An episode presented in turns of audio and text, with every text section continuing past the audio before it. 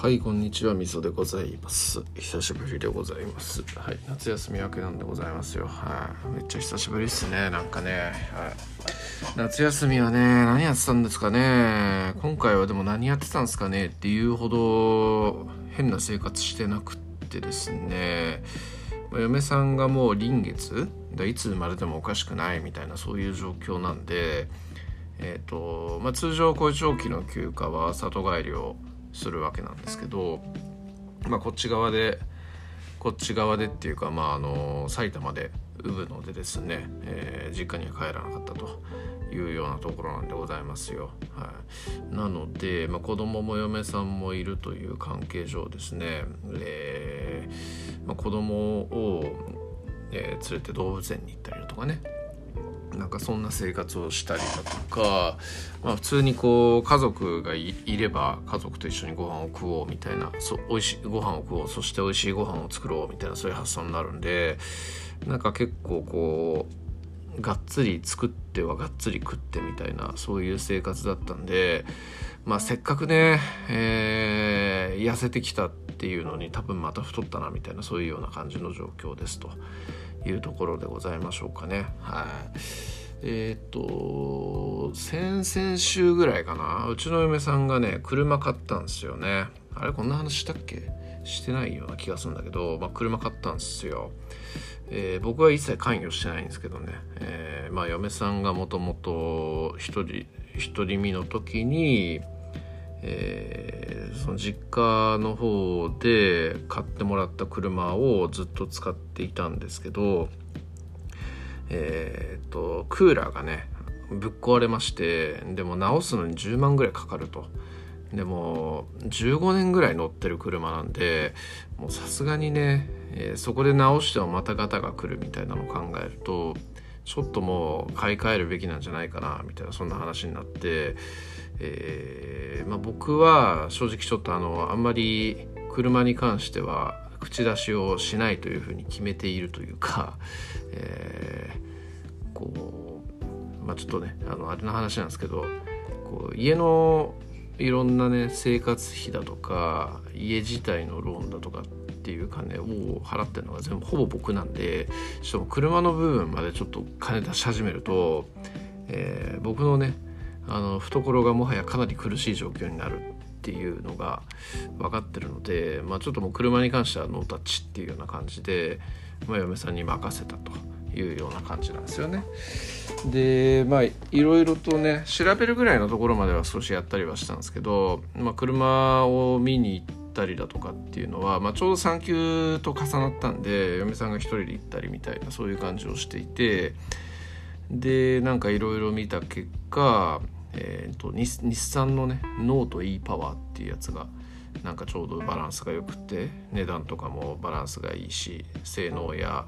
燃費なんかもちょうどいいっていうことでそれにしたということで、まあ、2週間ぐらい前にうちに来たという感じなんですよね。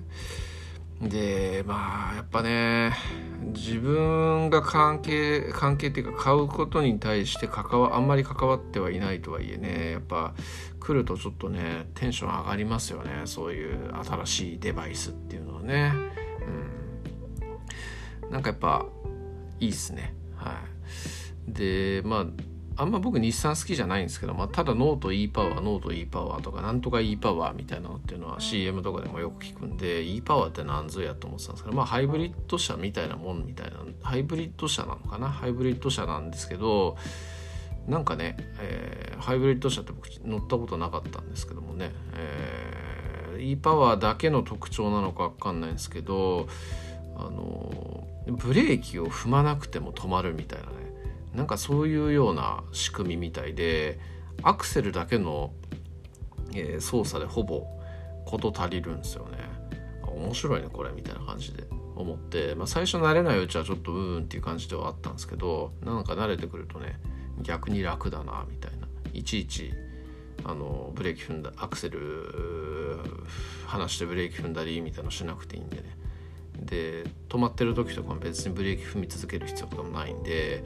えー、なんかねいいなみたいなそんな感じを覚えたりしてますね。でなんかセンサーとかねカメラとかそういうのに関しても今時の車ってやっぱすごいのね、うん、なんかちょっとでもぶつかりそうというか障害物とかに近寄るとねピンピコピンピコなるわけですよ、まあ、うるせえなとも思うんですけどもね。ただまああの、注意喚起にはなったりするしね、えーまあ、カメラなんかもね結構こう後ろとかにもついてたりするんで、えー、なんか前の車なんかはねドラレコついてなかったから結構不安に思う部分なんかもあったんですけどもね。なんかそういうのもいいよなっていう感じに思ったりしてますね。うん。何よりもね前に乗ってたのが軽自動車だったんでね。軽自動車って近所走るのにはとてもいいんですけどもね高速とか乗るとすげえこう怖いんですよね不安定だし。揺れるしうるせえし。だからまあこう動物園行く時なんかにちょっと高速乗ったりもしたんですけどあやっぱこういう時にはめっちゃいいなみたいな。そんな感じのことを思ったりしましたね。はい。えー、まあそんなそんな感じですね。結構やっぱ新しいものが来ると、えー、テンション上がんなというようなことを思ったり思わなかったりというようなところでございます。はい、なんかまあ結構それ以外にもな。結構今回の夏休みはいろいろとしたな。うん。あのね鉄手が一緒にやってるともきさんと飲みに行ったりだとか、えー地元から大阪に単身赴任になったやつがこっちに帰ってきてる時に飲みに行ったりだとか、えー、ラジオの収録23本撮ったりだとかみたいな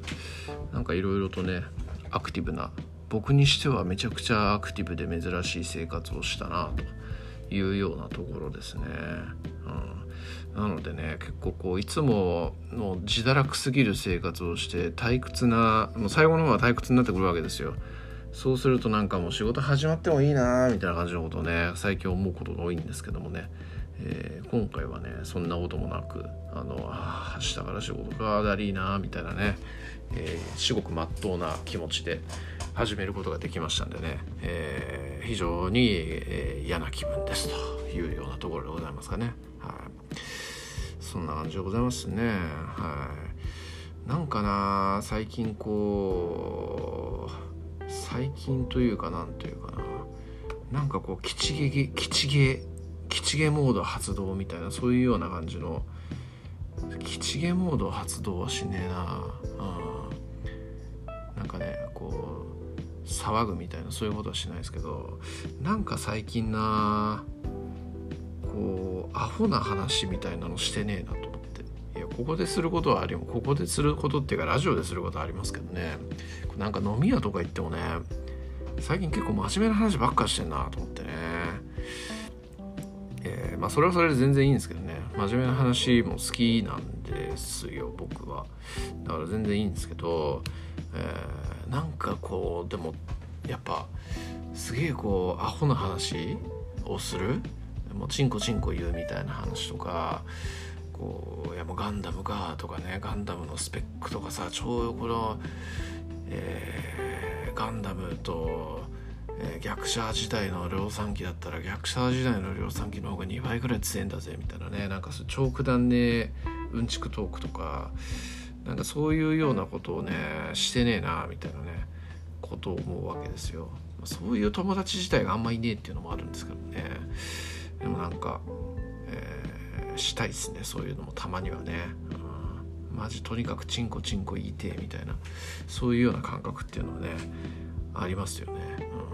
うん、だからたまにえー、っと八番さんとか大勢さんとかをね誘ってね、えー、変な話をしようぜみたいなことを言うわけなんでございますけどもね、うん、なんだかんだ言ってな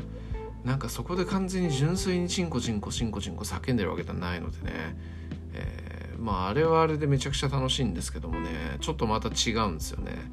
状況がね。どうしてもねなんかなんか自分の性質を最近思うわけですよ。なんかやっぱ話聞いてると疑問に思ってきてしまうとか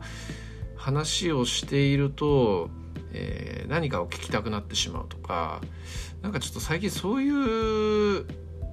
感じの会話ばっかりしてんなと思っというのはやっぱりまあ面白い話をする人とか結構こう知識があったりだとかなんでなんつって興味を持てる人っていうのがいるっていうことなんですごくいいことではあるんですけど頭が空っぽになんないんですよね多分ね、うん、だから頭がちょっと空っぽになるようなアホ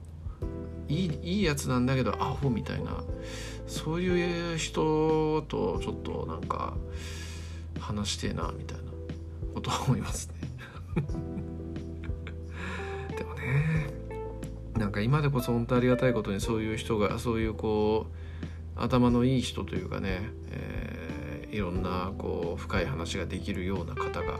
周りにめっちゃ多いような気がするんですけどもね、逆にアホばっかりしかアホしかいないみたいなそういう時代なんかもあったわけですよ。そうするとそれはそれでつまんないんですよねマジでね。自分のしたい話ができない。自分の興味ある話を引き出すことができないみたいなね。まあアホな話はアホな話で興味あるんですけどやっぱなんかバランスだなと思いますね、うん、バランスだなと思いますし、まあ、僕の性質上あんまこうノリと勢いでみたいなのっていうのが、ノリと勢いは好きなんですけどもノリと勢いが得意かっていうとそうでもないみたいなところがあるんでね。足りんか？なんかノータリンで喋ら喋れるような関係の人間が欲しいな みたいなことを思いました。はい。丸。以上です。ありがとうございます。